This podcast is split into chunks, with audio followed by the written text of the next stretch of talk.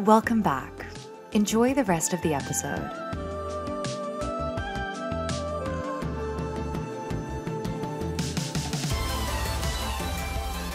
Welcome back to part two of Primordial Tao, Present Tao.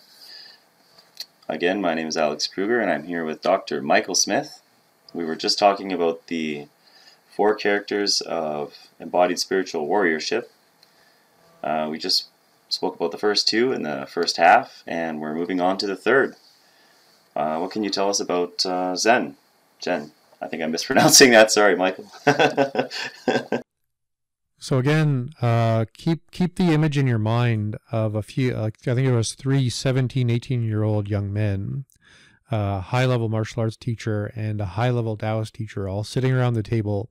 And Pedro Chong, the the Taoist teacher, had his little chalkboard, and he was you know using that to draw the characters and to explain to us what they meant and and how to embody them and how they related to the progress we were committed to because we had all made the commitment to become martial arts teachers at some point.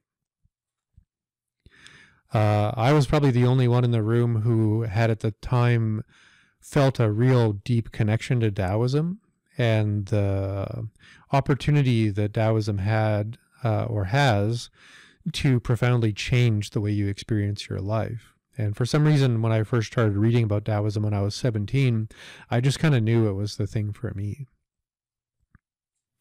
So he had talked about the character Shi, uh, which is the character for uh, being skillful. And then he had talked about the character Zhi, which is taking that skill even deeper and adding even more meaning to it in the sense of how you would uh, commit your heart or your spirit to a, a, life of something and to go deeper into the, the detail and the difficulty of practice and to face that in a good way.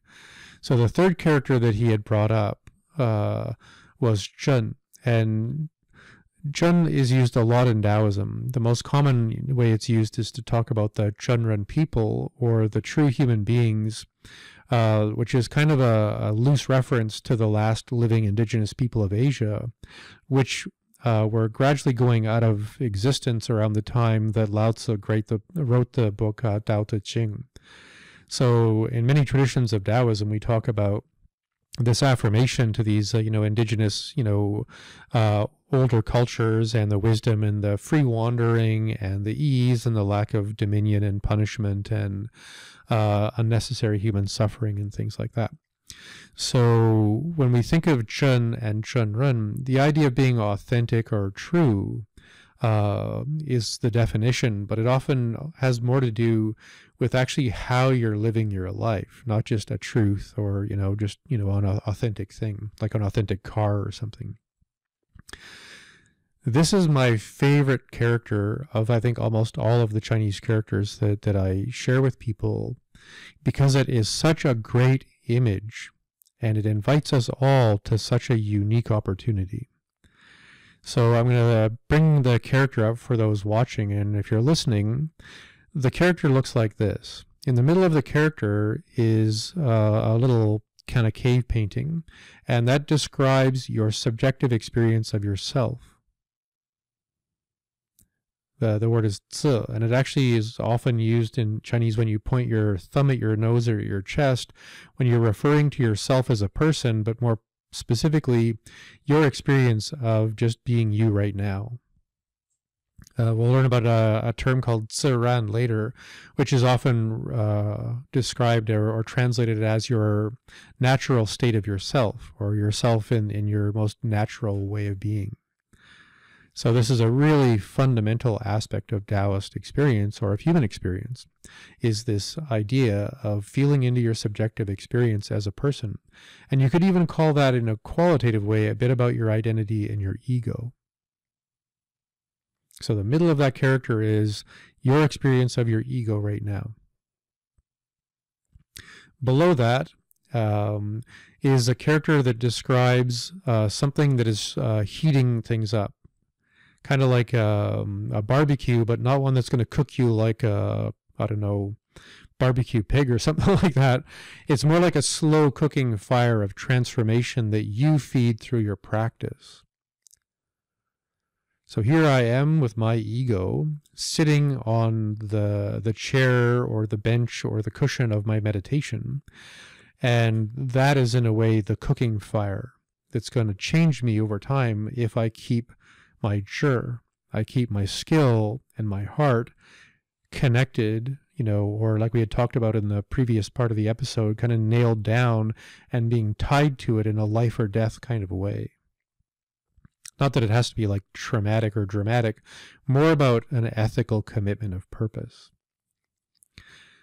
So there you are, cooking your ego, and at the top of the character is a little radical or a character for flowers or things that nature does that are beautiful. So this character Zhen for true, for authentic, is like a cave painting for cooking your ego until flowers and beauty comes out of the top of your head.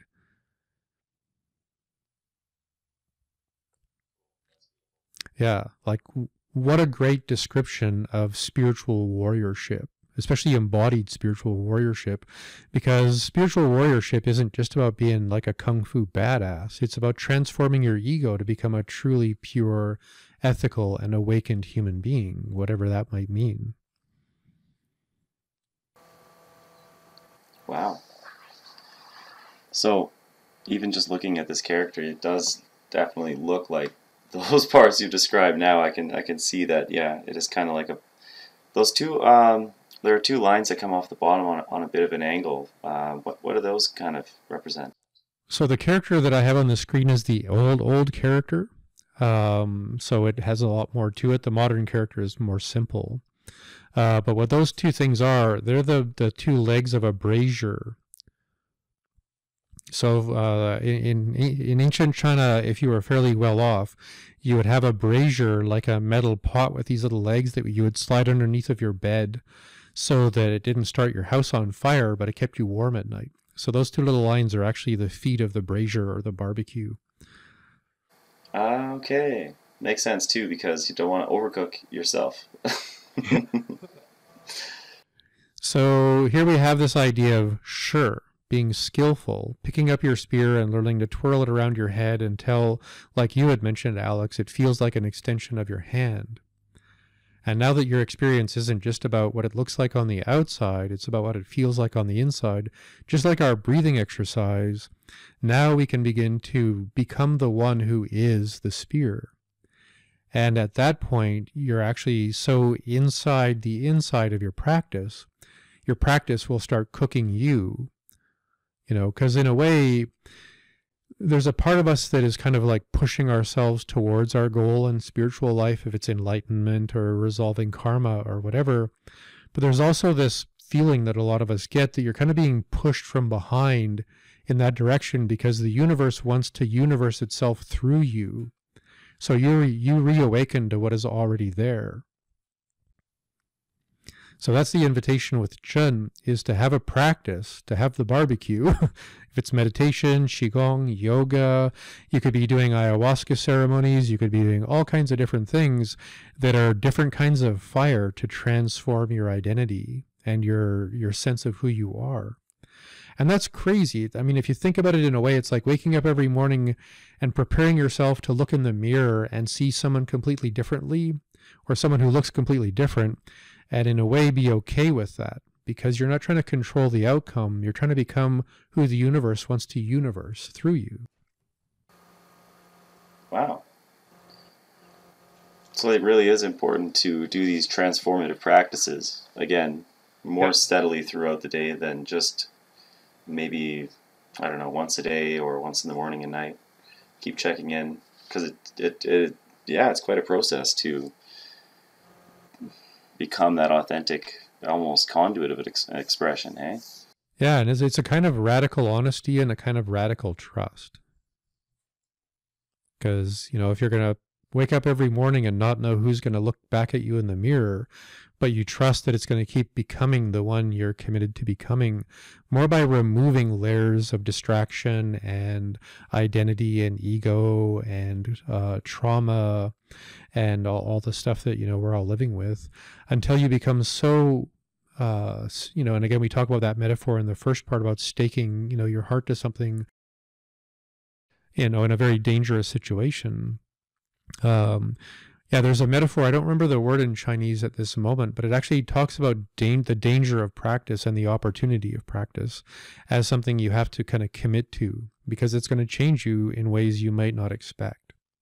And that brings up those flowers, those realizations, those changes in maybe how you communicate with people, uh, how reactive you are instead of how responsive you are, how um, focused you might be on what matters to you instead of becoming more empathic and connecting to what matters to the people around you. You know, and then we, we we become a conscious human being or a true human being or Zhenren.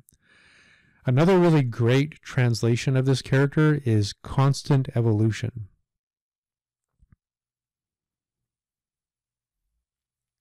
Okay. right? Here we are, you know, we're kind of post primates talking humans, and as Joe Rogan likes to say in his comedy routines, we're just monkeys with machine guns and money. I don't I don't do impressions very well, but that's one of his favorite quotes. And and you know here we are uh, in this constant state of evolution, and if evolution has one truth to it is, you have no idea what the next version of human beings is going to be. Or the next version of ourselves tomorrow. Yeah. by the sounds of it. Yeah, so it's a it's a funny distinction between I know who I'm trying to become and I'm committed to becoming that, you know, egoic attachment to my ego becoming more like I want it to become, which although it might sound like you're trying to get spiritual, it sounds more like you're trying to paint your car to make it look nice, right? You know, and it can be, you know, a bit of both, but it's just bringing that to our, our awareness that um embodied spiritual warriorship is about practice, but it's also a little bit about um, kind of the imminent uh, tearing down of of, of uh, distraction and, and dissociation and delusion. That sounds like it's going to definitely help, especially with just focusing, just just being in the now. So the fourth character that uh, Pedro Chang shared with us is the character uh, Zheng, and this is a really interesting character uh, for me because we use uh, Zheng or Zheng Qi in Chinese medicine to talk about the part of your all of your energy systems that combine and cooperate and collaborate in a way to defend yourself from things like a virus or a cold or to help you heal from an injury or to keep you solid in yourself when you're maybe around an abusive or manipulative person. So this idea of Zheng Qi, um, you know, can be translated in a lot of different ways. It can be translated in Chinese medicine in the modern world, which is kind of funny. The translation is anti-pathogenic Qi,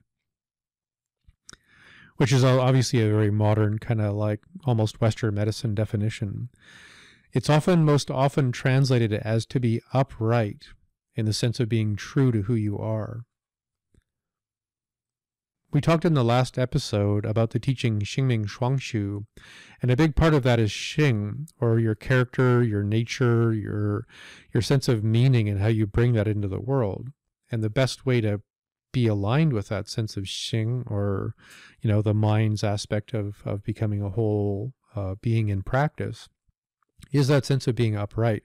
And this character Zheng is basically a line on the bottom like the ground, a line on the top going up and down like a person standing there, and then on top of them is a short line, kind of like what you might think of as a hat or a person who has a specific job. And then that person is working with a plumb line and a square, kind of like a person who's working as a carpenter to build a really, really solid house with a really, really good foundation. So you can get really caught up in being too upright in the sense of rigid, but it's also an invitation to notice that um, on an ethical level, on a practical level, on a day to day postural level, on uh, especially the way you are in a relationship. And it's not about being impeccable or perfect, it's about being authentic and upright and to make sure what you're doing in your life with people around you, especially with your practice, especially how you talk to yourself about yourself, because most of us, we're the biggest bully to ourselves. Like we think about, you know, mean people in the world around us, and then we listen to how we talk to ourselves, we're often the biggest problem because we think by telling ourselves that we're being bad or that we're not very good looking or that we have too much, uh, you know, chub around our middle or that we don't like, you know, the freckles on our face or whatever we're doing, saying, I am not this, I should be better, there's something wrong with me. One, that's not very authentic because you're not really cooking your ego. You're just spray painting over it the things you don't like about yourself or the think things you probably predict other people might not like about you, which again is made up in your head. So to be authentic, Zhen, and to be upright in a way, Zheng, is to stop adding to the things that are delusion, that are painful. Now, there's two other ways to translate this character Zheng, and I really like them because they make it more practical and practicable. Because if there's anything that I learned from Pedro, although I only think I had two conversations with him in my entire life, is to use these teachings to make them as, as practicable and, and usable and meaningful as you can. So they're not just ideas. So one other way to translate Zheng is to translate it as resolve. And there's two qualities to resolve. What I would call yin and yang are masculine and feminine. So the masculine quality of resolve is I will stand here and face this problem and we will come to some resolution no matter how hard it is. You know, in the imagined sense, we might have to fight each other or we might have to sit down and really get into some difficult, you know, problem solving to get through this, to resolve the problem. And in a way, that's imaged as the sharp edge of a knife.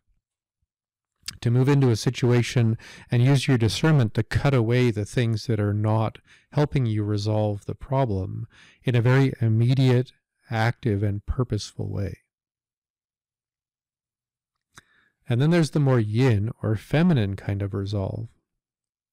And that kind of resolve looks more like negotiation okay, let's resolve this argument. Let's sit down and learn from each other what we both, you know, understand to be true or understand to need to happen or to change. And then we can both agree to change a certain amount within ourselves so that together we're actually moving in the direction that we want to go together, if we can. Or even if we're not moving to forward together, we know that the person you're moving away from isn't some enemy behind you who's going to come up and start this all over again.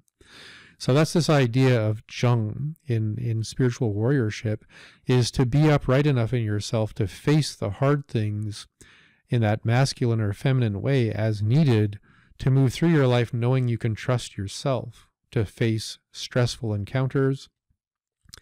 You can trust yourself to modify your behavior with other people uh, so that you feel like you're doing the right thing, but you're not being manipulated or used uh, by the other person to just make them happy.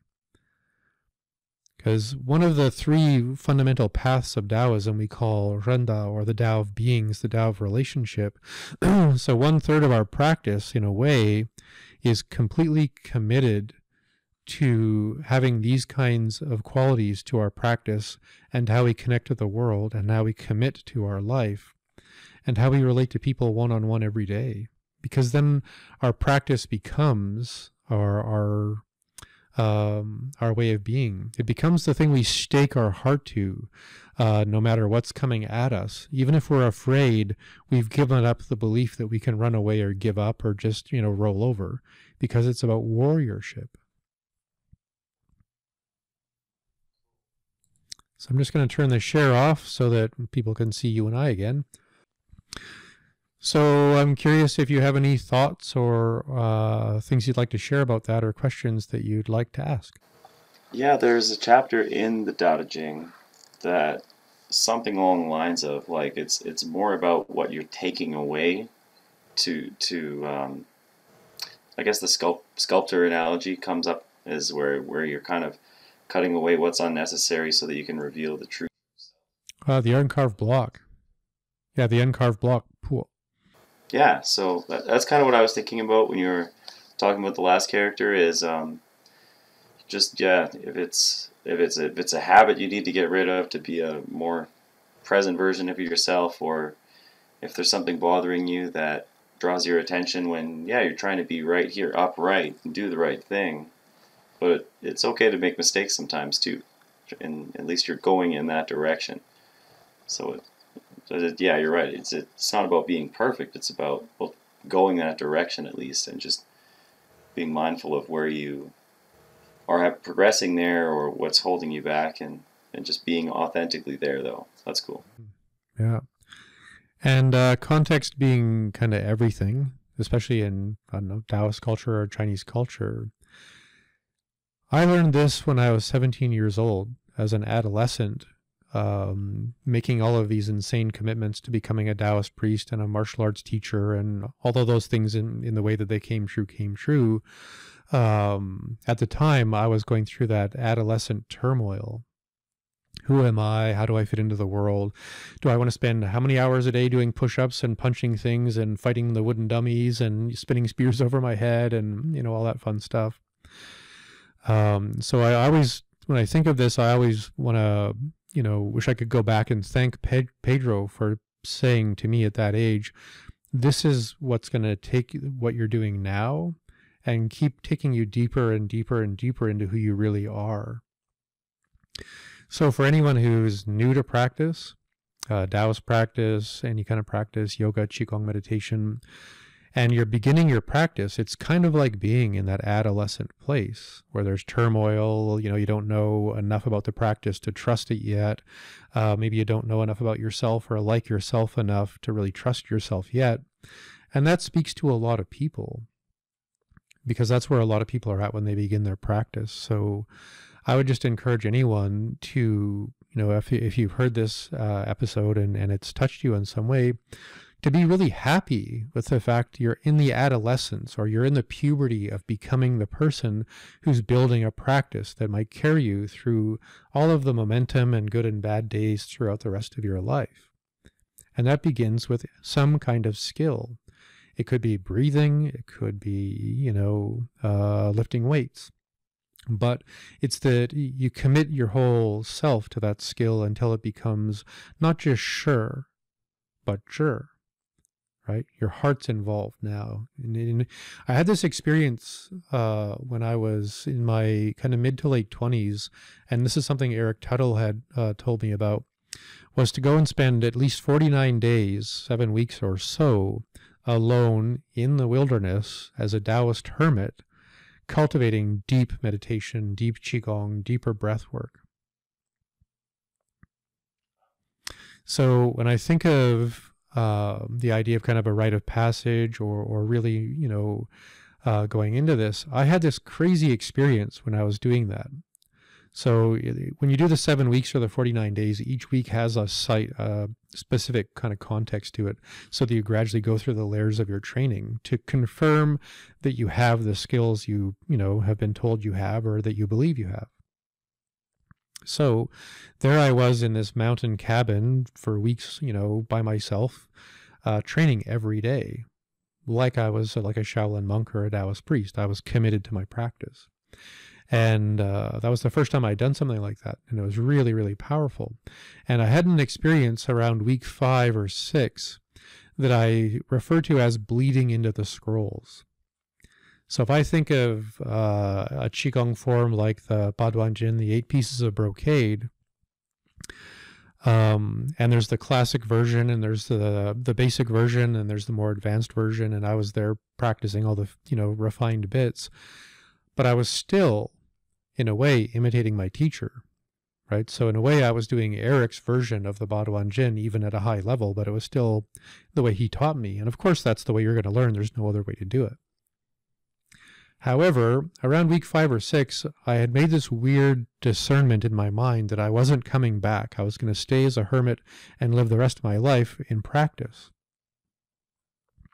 Obviously, that didn't happen because here I am and all these other things have happened in the last like 30 years. But um, I had given up the idea that I ever had to go back and teach my students that I had, or to go and have, say, Eric watch my form and decide whether or not I was doing it well. Because I was going to live in the forest forever and just do it the way I felt like. So, in this experience of bleeding into the scrolls, I started adjusting the form to the way it felt the most natural to me by adding a bit of this, changing a bit of that, not in some, you know, ridiculous way. I mean, you can still see it's the same form, but then I became the version that that form needed to be for me. And then all of my other practices started to go that way. My my internal martial arts practices, the forms changed, the way I did certain kinds of qigong changed. And actually, I went back to train with Eric uh, a few years later, and he actually had said, of all the people who had, he had trained, I was in the top few for one, being good at fighting, because that was something I was really into, but two, that I had really made the practice my own. And when he said that years later, I was like, oh, did I do it wrong? And he's like, no, that's what we each have to do. But you can't like control when that happens. You have to wait until you have this like deep internal drive to like change what's happening to make it exactly the way it needs to be. And it's just a little bit different, but you can always tell it's a bit different. So uh, for me, that was like the big trans transition point in, in my career as a martial arts teacher and a practitioner of things like Qigong, because now I could trust in that sense of Zhen and Zheng that I could actually, you know, put my will and willpower and willingness into the practice and it would become exactly what it needed to be for me. So again, for the listener, if you're just getting started with your practice, give yourself a few years of sure and sure, of just developing skills and the willingness to find out what skillfulness is like for a few years.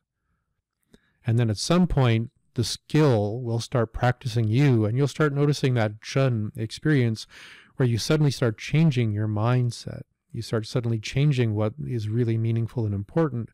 And you could say your ego starts to break down a bit, and you become who it is you're becoming next and everyone around you notices that stuff and like wow you're so much more confident or calm or you know really clear in what you're doing and then it's natural to become that person who has zheng qi that kind of upright resolve where you just know how to move into any situation and be completely yourself and also uh, smile on the inside knowing that you're kind of gradually breaking down and resolving and removing every part of yourself you don't need so you don't need to kind of clutch and control who you are.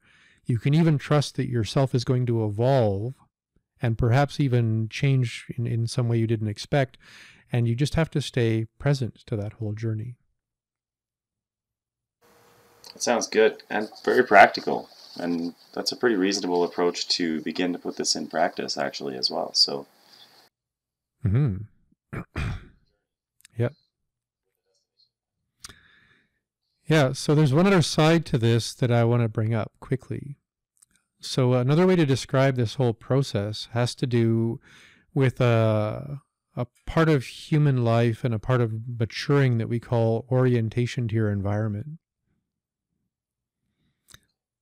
The the most kind of like blunt, obvious way of describing that would be like a martial arts stance, you know, whatever your you know your style is or isn't you know you might have an idea of having an orientation to conflict right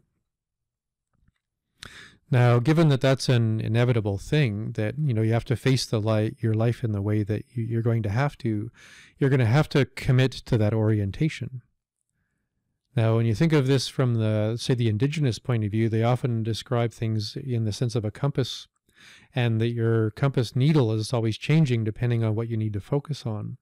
And you could describe that as your orientation to the world. Right? So if we can all accept that coming into a clear sense of your orientation to the world, who you are, how you fit in, what you want to see happen, how you're going to move ahead, that's an, an, innate truth to life. Would you say that that's true to you, Alex? That, you know, once you define your orientation and really commit to it, it goes where you want it to go. Yeah, and it what that even means keeps changing all the time as well. Like you keep it's this there's a surprise every other day. you know, I can move there now, or oh, more flexible, or you know, help to focus or relax or whatever. So yeah. So that's another way you can describe things like uh, Zheng. You know, your orientation to the world, how you solve problems. Now, this brings up something really, really powerful. So, go ahead. okay. Uh, so, this brings up another really important part of life. And I'm saying this as a clinician who spent 25 years sitting in a room with people like well, most days of my life talking about the struggles they face. So if we all can ex- accept and agree that coming up with the most um, efficient and, and effective orientation of the world is a goal, the thing we're going to all need to do, and I still experience this, you know, after 35 years of being committed to my practice, you know, in the sense that if you think this is ever going to be over, is the realization of what we call disorientation. If your childhood was particularly difficult in a certain way and you had to reorient your your kind of innate self you know who you were born to be to get through your childhood with a, an addicted parent or an abusive parent or an emotionally unavailable parent or no parents or whatever. Or if you lived through some really catastrophic event that that changed your world you're going to be disoriented to the world. And that's the way your compass is pointed that's the way you practice your practice because that's the way you've learned to solve problems and that's the way you've learned to define your goals. So, one of the biggest parts of Taoist practice, especially when we talk about Zhen or authenticity or kind of getting through your ego, is accepting that the way we begin our journey is very likely to be a little bit off you know, from the direction we're eventually going to end up going. And there are so many aspects of embodied spiritual warriorship that begin with being disoriented. If you get into like Qigong and you start noticing you're holding a whole bunch of different tension in your body, that tension is a memory of reacting to other people in some way, that's a somatic disorientation. Some of us, our disorientation to the world is existential. Right? You know, we, we have a big sense of religion and right and wrong, or we have a complete hatred of all religion or something, right? So we have this really solid sense of, of existentially how we fit into the world, but it may not be ours. It may be something we learned from, you know, our religion or from a teacher or from our parents. So again, this this disorientation can happen in, in different ways. It can happen in your belief system, it can happen in your body, it can happen with how you regulate yourself emotionally, and there's even aspects of our life that can disorient us on an instinctual level. And uh, you know, you're beginning your martial arts career now, Alex. I've been I've been teaching for probably 30 years or so. Um, and I, I'm not sure how else to say this than to just say it, but 80% of the people I've taught martial arts to in my life were instinctually profoundly disoriented around fear of violence. That's where I came from and started. Yeah, and that was elementary school. You know, there's some bullies and you don't want to lose, so we figure out how to protect yourself and then and then become that guy who protects your friends a little bit too, and that's kind of all right. Yeah, so that that's the idea is as we learn to practice and, and come to a, a, sense of truth with you know how we how our meaning our existential life works how our emotional embodied life works or doesn't work how our instincts are actually guiding us towards where we want to go or maybe they're disoriented and they're taking us uh, into this compensatory thing where a lot of people spend years being addicted to something because we're just trying to take the edge off of stress instead of ask ourselves why do i feel like i'm burning the tires you know uh, of my life you know grinding away at something that i don't care about you know so there's lots of layers lots and lots of layers to this but that's the teaching that I received at 17 from Pedro Chang on embodied spiritual warriorship. And it was the thing that started me off uh, uh, committing my, my spiritual life to a Taoist practice and becoming a Chinese doctor and a martial arts teacher and everything else. Man, that's a powerful, powerful path you've walked and a lot of really, really meaningful experiences on the way. Lucky to meet guys like Pedro and Eric Tuttle, too. Mm-hmm. And maybe part of what we talked in, about in the last episode is uh, sort of luck, but sort of you're in the right place at the right time because you're in yourself in the right way to a degree, right? So it's kind of one of those things where you what's that? Do you the teacher will appear when the student is ready? I was just gonna say that. Yeah, that that, that that's the thing, eh? So that's how I met you, and I feel pretty lucky about that. Definitely. Yeah, yeah. It's been about ten years, eh? Then since we first started working out together. Yeah, and uh, you, you know, it's definitely one of those uh, one of those things where you, you, you can understand. Okay, this is the right direction to go, and, and maybe I'll get there in the recommended amount of time if I do these practices this way. But then, you know, a few years go by, and you're like, oh, what? I thought I was going to be maybe a little better at this skill set or that one by now, but then you go, okay, well, how come? Why not? Why isn't this working? And that, yeah, like you're saying, like it, I don't think it, it ever ends, and that's uh, maybe not supposed to. Like you're, you're not reaching a destination. You're just constantly becoming, I guess, more in tune with yourself and the world around you, and having a healthier relationships in in and outside of you. Right on. Well, thank thanks for uh, thanks for joining me on this little adventure, Alex. It's been really cool. yeah, thanks a lot for doing this with me again. Episode two. I was had a really fun time, and hopefully all the listeners enjoyed it as well. So, uh, episode three is going to be called "Walking in a Good Way," and we're going to talk about the four pillars uh, or four primary teachings that are shared in the Tao Te Ching, the classic of Taoism. So, uh, for those of you who are listening and you're wondering about these characters, they're going to be in the show notes for each episode. So wherever you found this, if you go and uh, go onto the uh, website, is called Soma Dao Qigong, uh, Q I G O N G. Um, maybe I'll spell the whole thing. Soma Dao Qigong, S O M A D A O Q I G O N G dot com. Uh, there's a lot of ways to spell Dao and Qigong and stuff.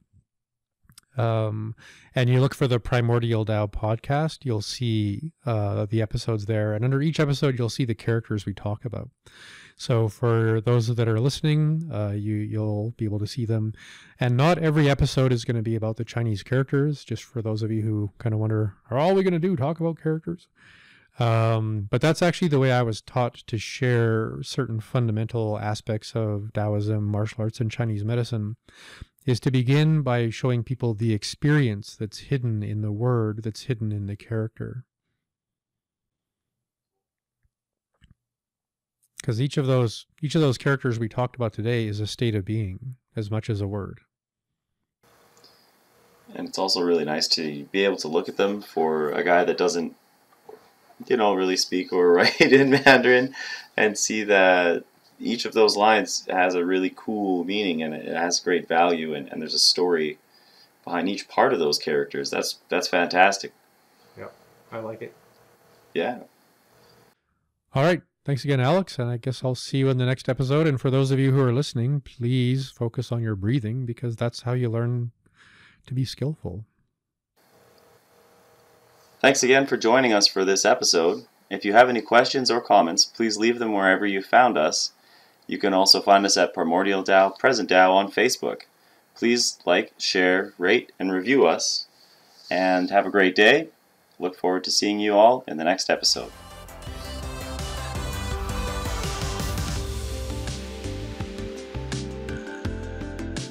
Thank you for exploring and enjoying Primordial Tao, Present Tao.